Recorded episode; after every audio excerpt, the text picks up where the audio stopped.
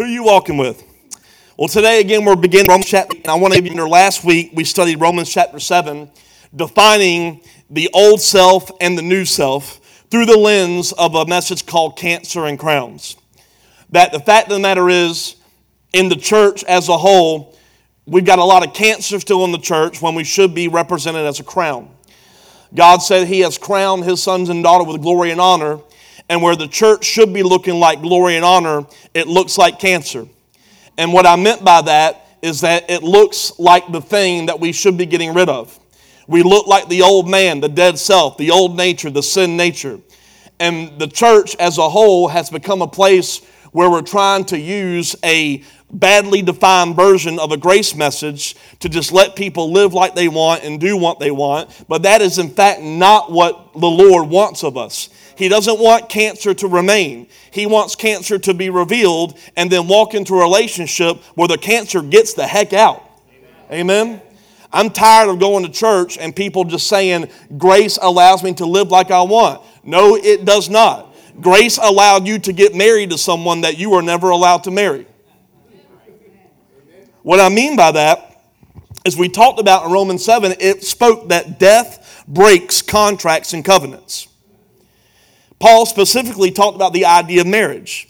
That in order for a marriage covenant to be broken, that someone had to die in order to get remarried.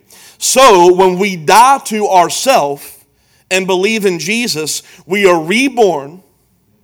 And now, because we are reborn, we have a legal right to unify or marry with the groom, the bridegroom, right? And because we are getting unified to marry the groom, we are now the bride of Christ.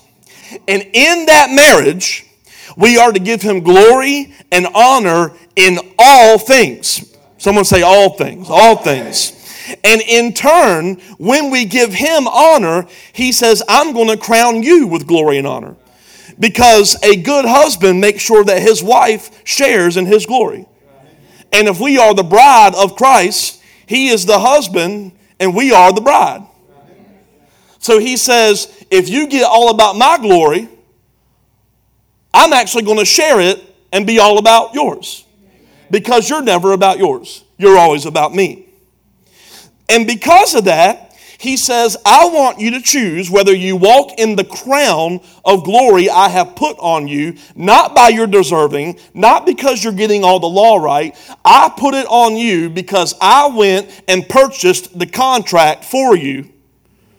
I took death.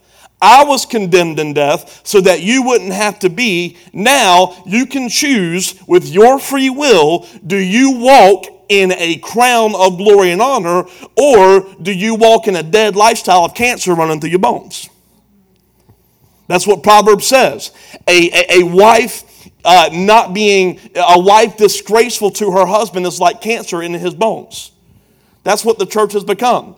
We say we praise Jesus, but we don't look like him. We are to be the mirror image of God on the earth. And I don't know about you, but most of the time when I look at the church, that's a messed up mirror. If I can just get it out there. And the world don't want nothing to do with God because all he sees is Christians. The world sees Christians and thinks, why would I want to worship your God? Because if you claim you look like him, I don't like that God. We have got to get back into the accountability that we are to be bearers of his image. With that, we now have a power to walk away from the old nature.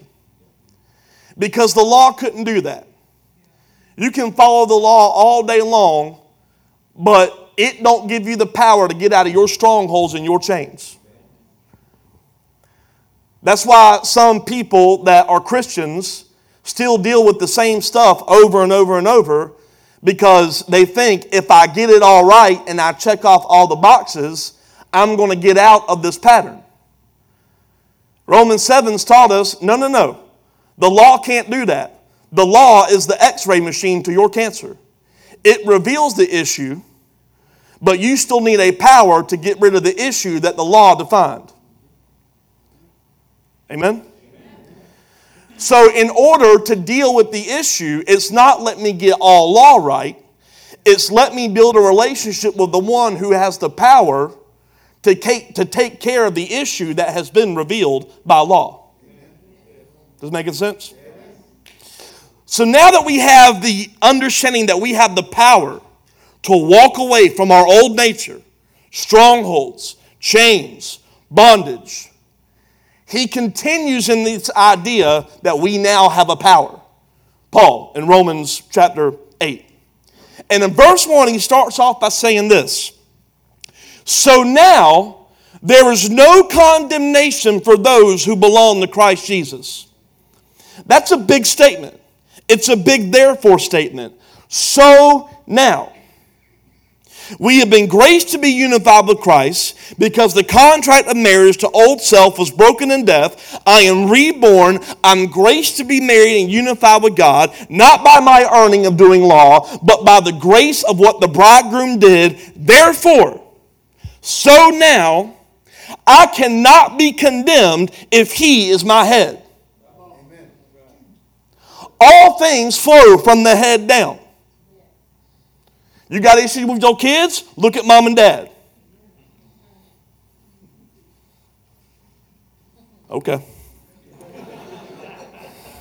All the parents. We're joined with him. So the only way we can be condemned if is if he is condemned because it flows from the head down. He says, If you are in me, there is no condemnation for those who belong to Christ Jesus. He's putting a weight and an emphasis to what this union, what this marriage, what this belonging means. When you belong to Christ Jesus, you cannot be separated by anything and you cannot be defeated by anything because you cannot be condemned. But here's where the issue comes in. We know that we can't be condemned or separated or defeated, but how many of us have walked feeling condemned, separated, and defeated? How many of us have walked in what we consider defeat? Because we can preach a good message all day about, well, we're not condemned in Christ and we're not defeated. But then there's the real people who aren't religious who say, well, that's all good, but I felt defeated and I've gone through defeat. So explain that and how that works with this scripture. Well, that's what we're getting into tonight. Because it's all about who you walking with. You see, the promise of no defeat and no separation, it does in fact depend on something. So I want to read Romans 8, verse 1 again, but I'm going to read it from the New King James perspective. There is, there, there is therefore now no condemnation for those who are in Christ Jesus, who do not walk according to the flesh, but according to the Spirit. You see, newer translations leave that part out because they are afraid it got too legalistic. I actually read a commentary because I was like, okay, well, where's the separation? And this commentary said, well, this part was added by Christians who tried to make it better. And that's a newer translation of original manuscript. Not that New King James is original, they're talking about transcribing it from the original Greek and Hebrew. It says, There is no condemnation who do not walk according to the flesh, but according to the Spirit. You cannot walk according to your old man and expect to be unified with Christ with no defeat. Because no defeat is a place of standing positionally in a life where you're being led by the Spirit of God into life giving places. The fact of the matter is, if you're walking being led by the Spirit, He's not going to lead you into any place of defeat, even if it felt like it. We're going to get into that in a minute.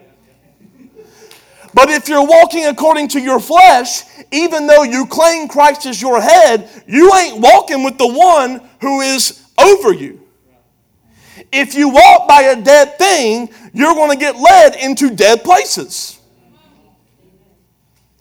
But if you walk with the life giver, you'll never walk into a path or a destiny that does anything but bring you into victory. No defeat is a place of standing positionally in Him. Your flesh and your dead man is very familiar with defeat.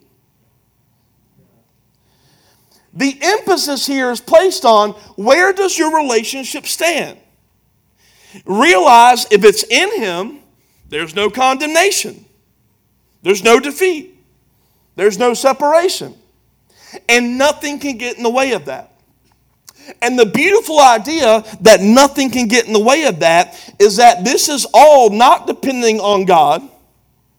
It's not depending on the devil. It's not depending on how many demons walk around your house and go bump in the night. It doesn't depend on false news articles in the United States of America. It doesn't depend on who's the president.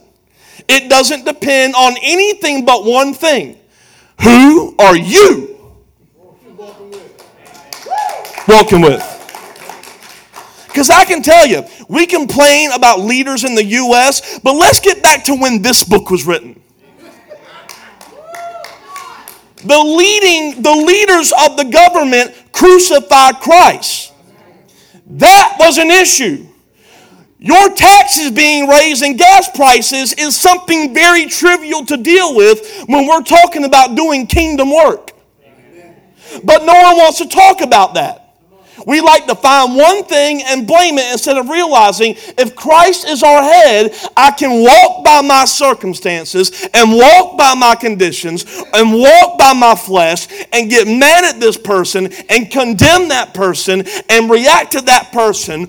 Or I can walk according to a better way. Right? I can walk according to being led by the Holy Spirit of God who is within me. I think we forget the weight of that, who's within me. We have such an advantage that the people in the Old Testament did not have. They had to wait for presence. We don't. Even, we're going to get into this, I'm, I'm setting it all up. It's going to be longer tonight. I got you one time this weekend. I'm going to go three hours.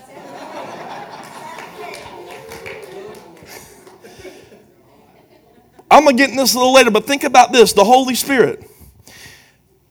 People love to argue did we get the Holy Spirit as a second issue, as a second experience, or do we get Him when, when we believe? And the theology of that usually rests on the disciples, and it was a total of 120 or so, were in the upper room, and the Spirit came on them, and it was after the resurrection. But we're actually going to find scripture tonight that says it waited to come because it had to wait until Jesus entered into his glory. It wasn't a separate experience to be modeled for eternity, it was poured out on the church. And we don't have to wait for his presence, but we do have to seek his presence, realizing that he is in us. Not just walk around doing what we do, expecting victory, when everything about your life is walking in pathways of old man that loves defeat. Let me tell you what I mean by that. Your flesh is going to die. Some of y'all sooner than others. It's getting real. I'm not talking to the, the, the, grays and the whites. You know, I'm just talking to the, the, the, the you know, the. We're all going to die. I know that's y'all didn't know that, right? We're all going to die. Your flesh is very familiar with that. And the reason our flesh is in rebellion to God because your flesh is always in self-protect mode.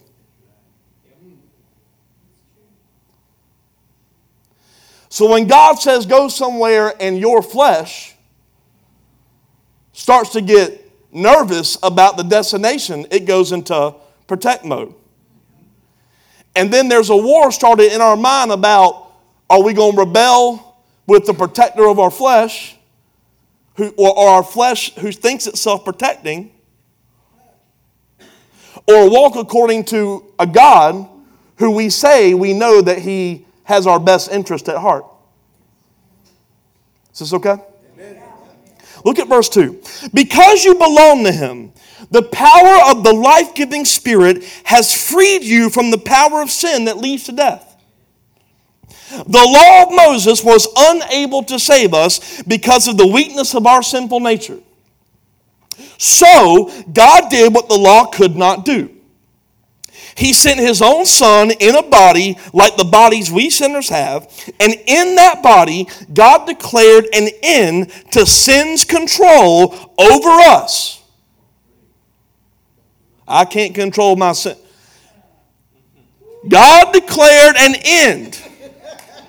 I just can't control myself. God declared an end. I can't control my desires. God declared an end to sin's control over us by giving his son as a sacrifice for our sins.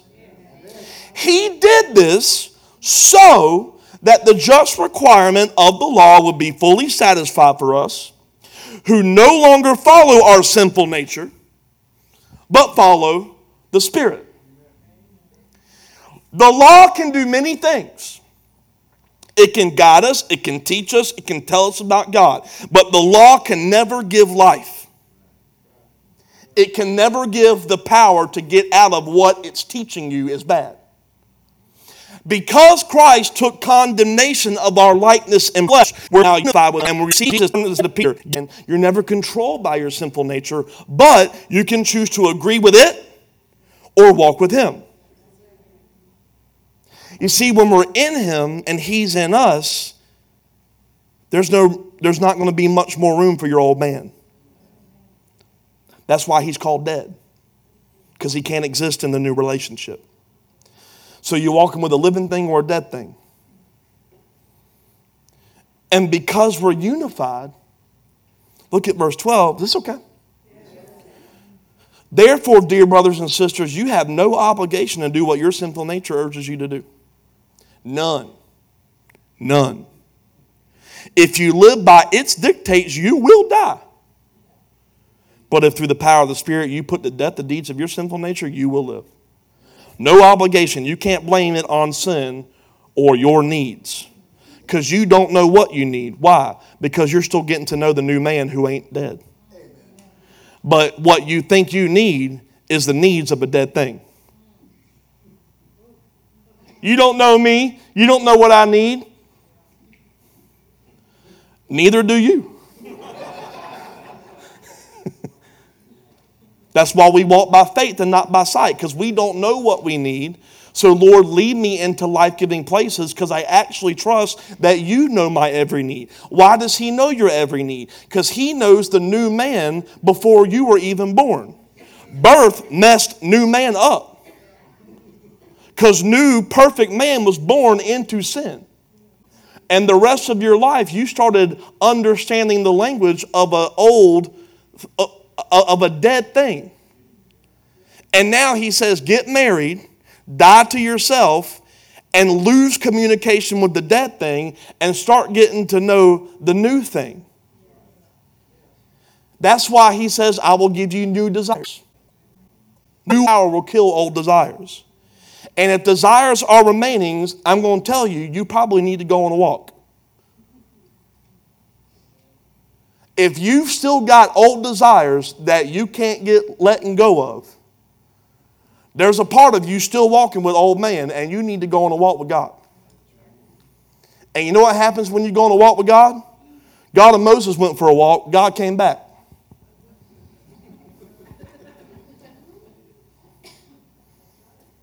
Because when you go on a walk with God, something dies.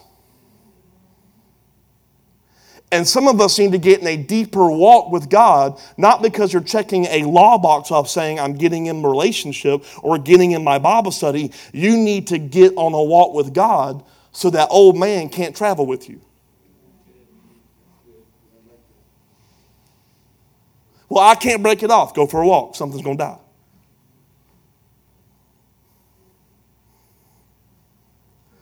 Why should you fast? Not because the church tells you to do it for 21 days or once a week every month, but because maybe it's, you know what? I've had some issues this week and I need to go for a walk.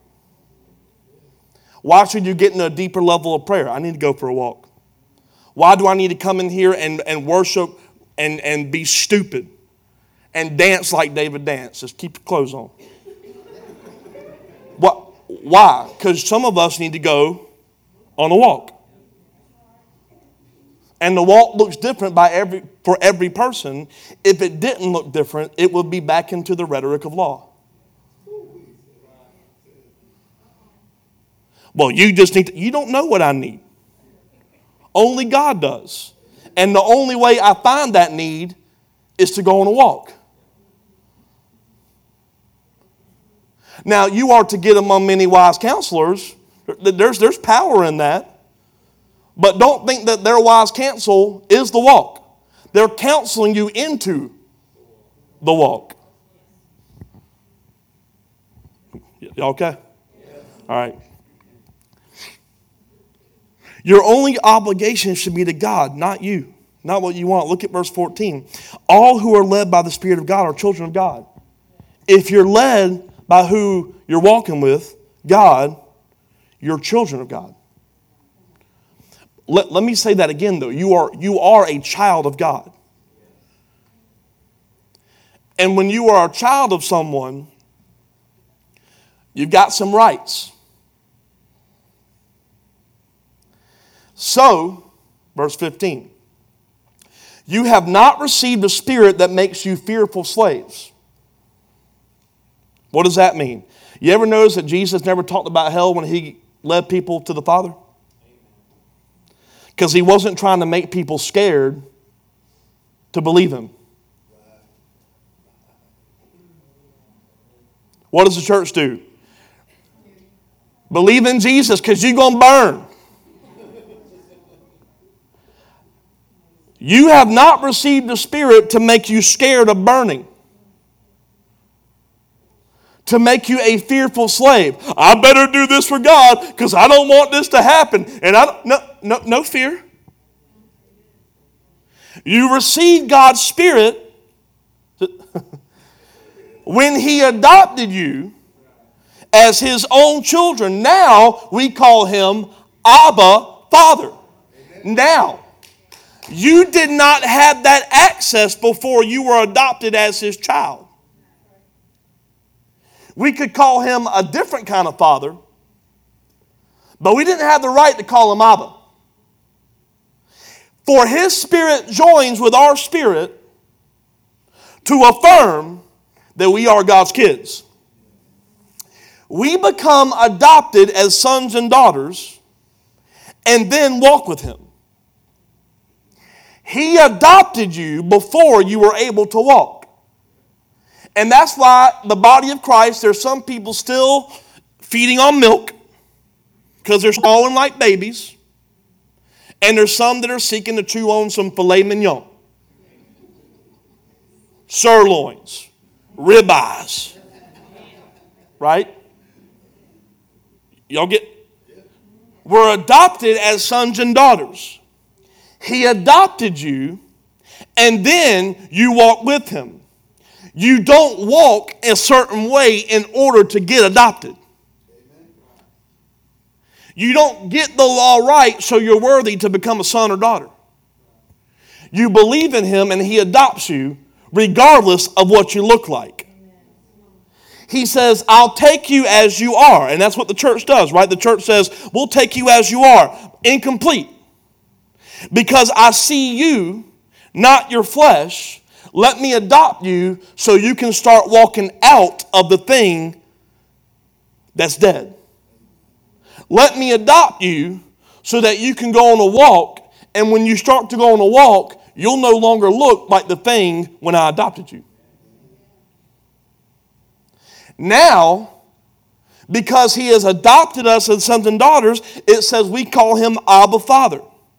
Abba simply means this daddy. You don't walk in fear or this hateful, disconnected father like figure anymore. You know, the father's going to judge me. No, no, no. daddy. An intimate, joyful relationship with God. And in verse 16, it says his spirit and your spirit affirms it. Is this, is this making sense? In Deuteronomy 17 6, it says this Never put a person to death on the testimony of one witness. There must always be two or three witnesses. You see, back then, by law, something had to be established by two or three. Your death and your rebirth into adoption were established by the witness of you that died and the Holy Spirit that replaced the dead you. Two agreed in that moment. Jesus fulfilled the law. The law said two's got to confirm. Okay.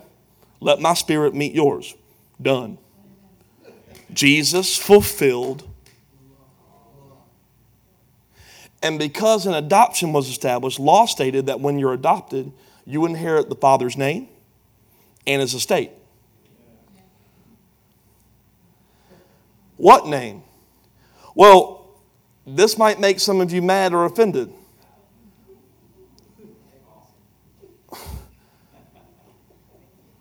But the Christ was not an earthly last name of Jesus. It meant anointed one. When you're adopted as a son, Christ, the anointed one, the anointed Jesus, they have to see the anointed, the new thing, and out of the old one. Revival is not a cool event. It is a positional state of mind. I am being revived into the one that has his name and his estate. Speaking of estate, this is where preachers get it wrong in the kingdom. Because when we preach kingdom, we preach a word called inheritance, but we don't explain what inheritance means. Because when we hear inheritance, we think, oh, riches of heaven and all this stuff and all the good stuff. And yeah, I want, I want, I want my inheritance. I used to sing a song, Get your inheritance. Y'all like that? I used to sing that all the time. Inheritance is a great word. God, I'm going to edit that out. but look at verse 17. Since we are his children, we are his heirs. But then it defines the real estate. In fact, together with Christ, we're heirs of glory. But if we're to share glory, we got to share suffering. You want to know why many claim the name of Jesus, but they don't know him? Because when they start to go on the walk, I don't want that real estate. Y'all laughing. We're heirs to the inheritance of King Jesus. We share in glory, we share in suffering. We share in present suffering as a condition for future glory. Glory, high renown, honor, beauty, power, light, the weight of importance. Why are we an heir to all that? You're part of the body of Christ, his church. You need that. High renown, honor, beauty, power, light, weight of importance. You need that glory on you to represent him as a son or daughter on the earth. And if you're not walking in that, trust me, you're still walking according to dead man. I can't believe he said that. I love you too much not to. Inheritance had nothing to do with doing or earning, it's got to do with your being. You are a son or daughter. Being flows from what he did, not what you did. And you can walk in it, but that is according to those who are walking with him. And we get nervous about the suffering part, but look at what verse 18 says. Yet what we suffer now is nothing compared to the glory he will reveal to us later. You can't be ignorant to the idea of suffering, but don't define suffering as defeat. Why? Because it's or defeated. Right? Some of Is this making sense? I love the Word of God. Look at verse 19. All creation is waiting eagerly for that future day when God will reveal who his children really are. Against its will, all creation was subjected to God's curse. But with eager hope, the creation looks forward to the day when it will join God's children in glorious freedom from death and decay. For we all know that all creation has been groaning as in the pains of childbirth right up to the present time. Creation is waiting for the revealing of sons and daughters. Why? Creation was subjected to the curse because of man, so it will be subjected to redemption because of man. And how will the children be revealed? An inheritance of present glory and suffering for future glory, and the earth is waiting on both. And because we won't get the future glory until we are out of our flesh, the earth can't be restored all the way until it only has everyone in Christ and new bodies on the earth that are not dead. So that's why he says, I've got to create a new earth and put you in a new body. You see, he wanted to redeem some things, and some things he had to simply recreate. So let me put the redeemed you in a new body so that the earth recognizes complete glory.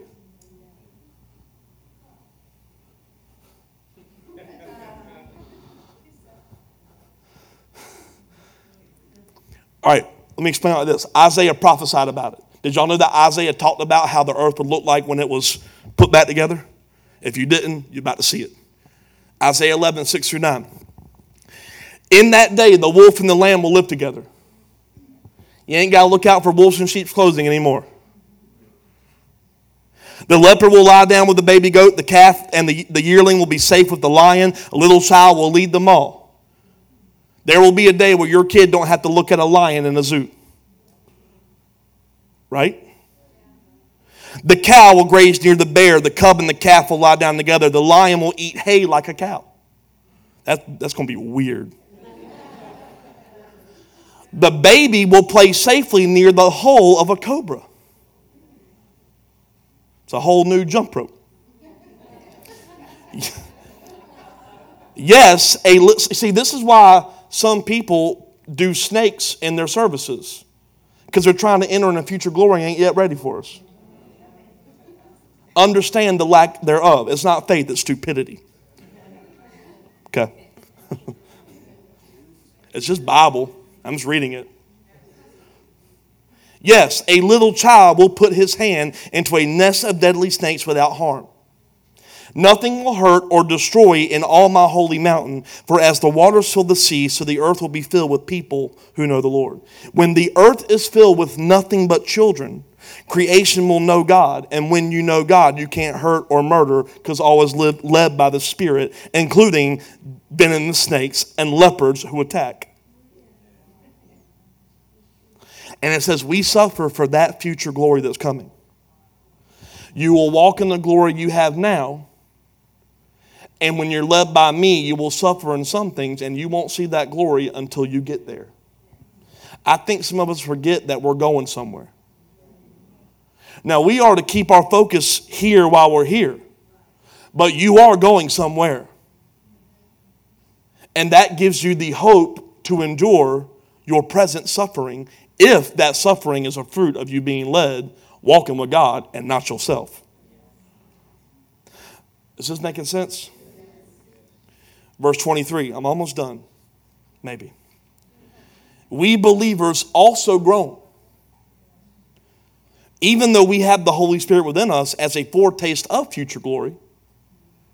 Some versions say first fruits. You think the Holy Spirit's great now? Wait till we're fully restored with new bodies. You want to know how spirit filled people limit the Holy Spirit? We're still seeking a manifestation from 30 years ago because we don't believe He can do something new. But spirit filled people ain't religious at all.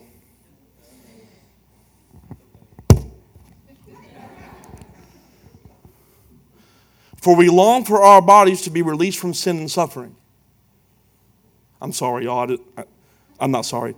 We too wait with eager hope for the day when God will give us our full rights as adopted children, including the new bodies He promised us. If we already have something, we don't need to hope for it. But if we look forward to something we don't yet have, we must wait patiently and confidently. Holy Spirit within us as a foretaste for future glory. Some versions say the first fruits of the Spirit. We will only get a taste of all glory to come. Just as animals will be free from evil and sin and hurt, so will we completely. First fruits. We have rights now, and we will have full rights later in new bodies. We can't even put to paper the new rights because we hadn't fully seen them. I'll suffer for that. You see, he doesn't ignore the issue of your flesh, he just knows that he has to recreate it. And we press toward that and suffer for that because you will see it. Do you realize that you will see it? When you get your mind in line with that truth, suffering becomes easy. Now, watch this. Verse 26. Can I keep going? Okay. The Holy Spirit helps us in our weakness. The Holy Spirit helps us in what? Weakness.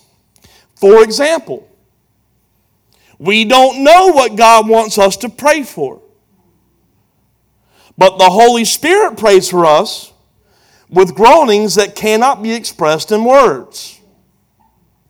I teach in foundations there is a type of tongues to be interpreted, and there is a tongue that is a prayer language. You want to know where the scripture is?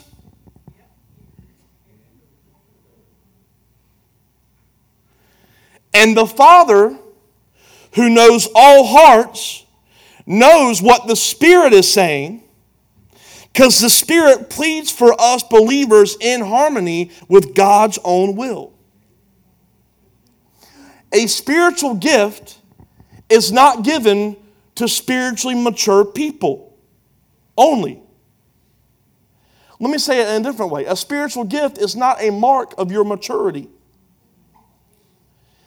It is a revealing of your weakness.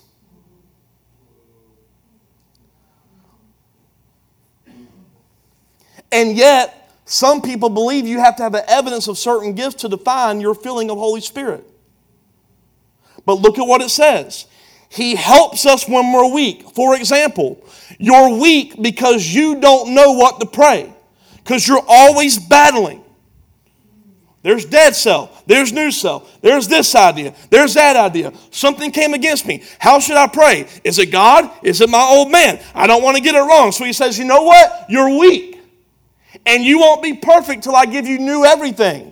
So because you're weak, let me give you a gift that shows you how much you need me, not yourself. And those gifts help in weak places until you gain full rights. That's where cessationists get it wrong. They're needed until the fullness of His glory is revealed. When is it revealed? When we get new bodies. So, unless something happened and I didn't see it in the news, the spiritual gifts have not ceased, but they're not to be exonerated. Until you get full rights, gifts have to be available. Those who don't think you need gifts are not aware of how weak you really are.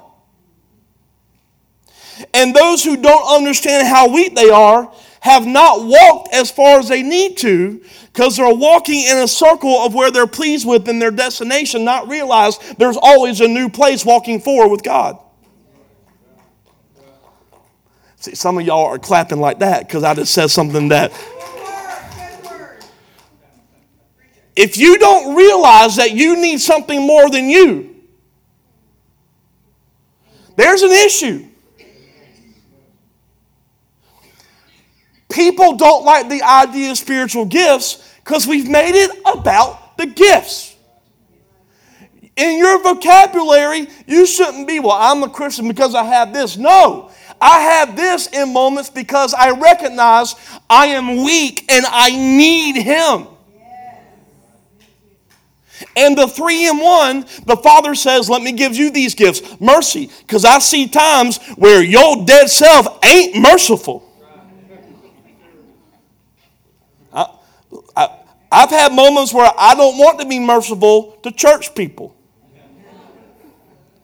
So if you ever get a pause in my response, I'm just kidding. I'm not. The Holy Spirit gives gifts. You don't know what to pray. Here's a tongue.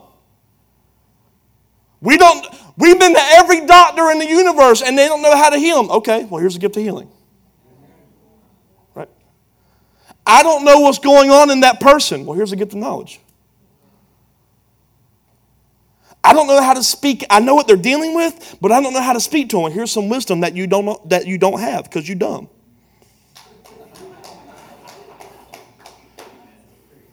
I always make bad decisions. Discernment. I don't know who to come into agreement with. Are y'all getting this? It's where you're weak, he is strong by saying, You ain't full glory yet. And you don't have full rights to walk in all this stuff. So let me give you a gift until you get full rights. And he says, When you're in a place when you are submitting to me, you're going to see some good stuff. And look what he says in verse 28. We're getting to the end. Oh, I'm, yeah, I'm at my last page. Look at that. Man, this has been good. We know that God causes everything to work together for the good of those who love God and are called according to his purpose for them. Not according to the purpose that you have labeled on yourself because you've had a great relationship with the dead man. You ever think that maybe sometimes you're not walking to a destiny because it's a destiny defined by old man and not the giver of life?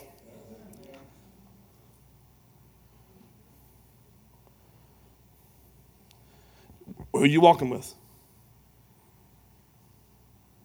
For God knew his people in advance, and he chose them to become like his son.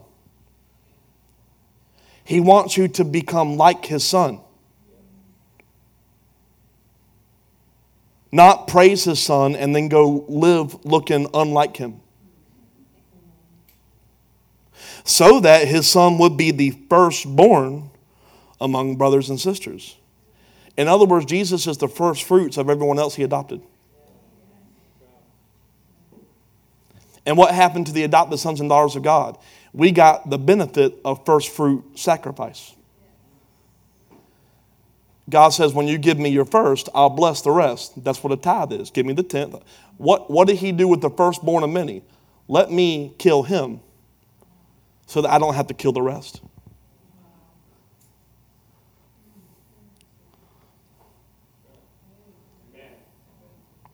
And in the same token, let my spirit resurrect him so that I can resurrect the rest. But are you walking in a resurrected life or in your dead self? Who are you walking with? And having chosen them, he called them to come to him. And having called them, he gave them right standing with himself. And having given them right standing, he gave them his glory.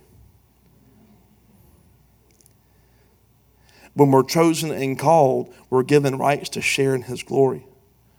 But it's for those who love God and who are walking with Him. Don't think you can share in something when you are not walking with the one who gives what you should be sharing in.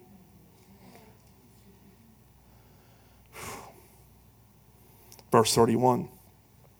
What shall we say about such wonderful things as these? If God's for us, who can be against us? You see, God with you makes you unconquerable. So don't be shaken at disagreement from people who aren't walking with Him. You ever notice how Christians get sh- so shaken by decisions from dead people?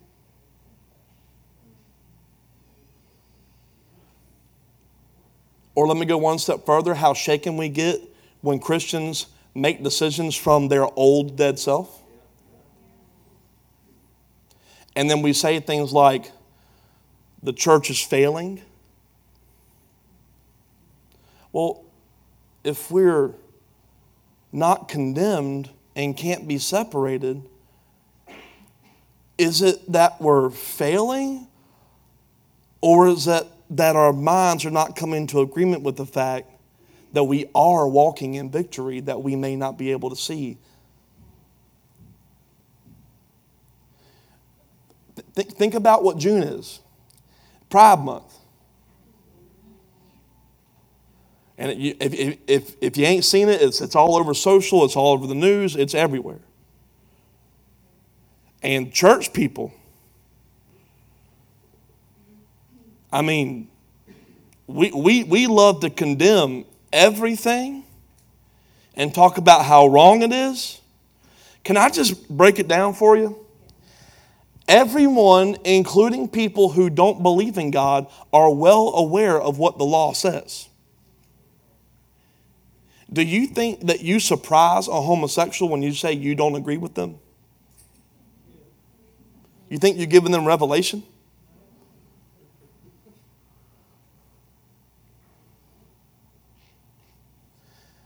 They don't need you to reiterate the law. They need to see a resurrected you so that they can figure out why they're not resurrecting.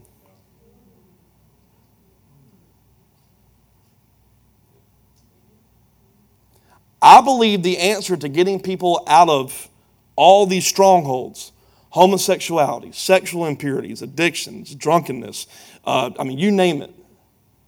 Depression, hurt, I mean, all this stuff. We've got to start looking like who we're walking with. And if we're not looking like Him, we ain't walking with Him. That's the answer to their issues. That's the answer to what's going on in the world Jesus dealt with them all the lust of the flesh, lust of the eye, and the pride of life. Pride of life. Gay pride. We focus on the outward issue of the root that's causing their issue pride. But you want to deal with the dead fruit.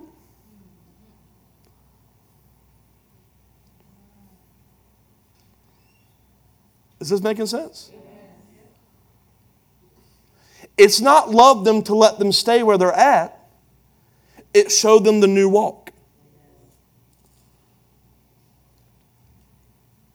We're not excusing it. We're not saying it's okay. I get asked questions all the time about all this stuff. I'm very bold and I believe this and I don't believe this. It's not a matter of backing down from truth. But you dictating truth is not doing anything without power behind it that comes from a walk with the power giver. The priests were all saying truth, and Jesus rebuked them. What does the church do? Recite scripture all day long. And we hold the scripture almost as an idol in itself. Well, if you don't know this, you don't know God. Well, according to God, the people who did know it didn't know Him. So, who you walking with? Last verse. Since he did not spare even his own son, but gave him up for us all, won't he also give us everything else. He gave us the ultimate gift of Jesus. And you're worried about if he'll take care of your peace? You're worried about he's going to take care of financial needs? You're, you're worried about taking care of the desires that you have? He says, I've given him to you. What makes you think that I'm a limited transaction kind of God? I gave you the biggest thing. I'll give you everything else, but everything else is not defined by your old man. It's defined by your new man. Well, I prayed for this and God ain't giving it. Are you praying that on behalf of new man who walks with God or old man who God don't know? I'll say to them, I never. Why are you praying desires on behalf of a dead thing? Do you think he's going to give something to a dead thing? No. He wants to give you everything that you need to walk according to the purpose of those who seek him. I'll give it all to you because I already gave you all. I gave you my son so that you could be made right, so that you could call me daddy, so that you could be adopted, so that you get my glory, so that you get my real estate. But don't be asking for stuff in the old man if it don't line up with the new identity as a son or daughter. Because I'm not giving you that. And you can't call God a liar when you're praying on behalf of a dead mindset.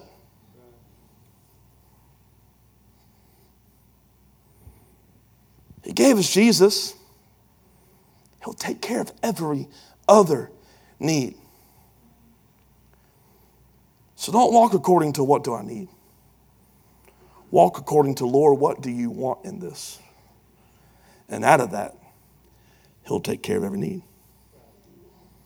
Who are you walking with? Everything we do, the way we communicate, the way we love, the way we manage hurt and pain, everything. Who are you walking with? The way we deal with the issues of this country. Who you walking with? The way we deal with divide. Who are you walking with? Who are you walking with? Church, if we're going to be like him, if we're going to look like him, we got to walk with him. So I just want to encourage you we leave this place tonight, take some self inventory. And if you need to, go on a walk. Amen.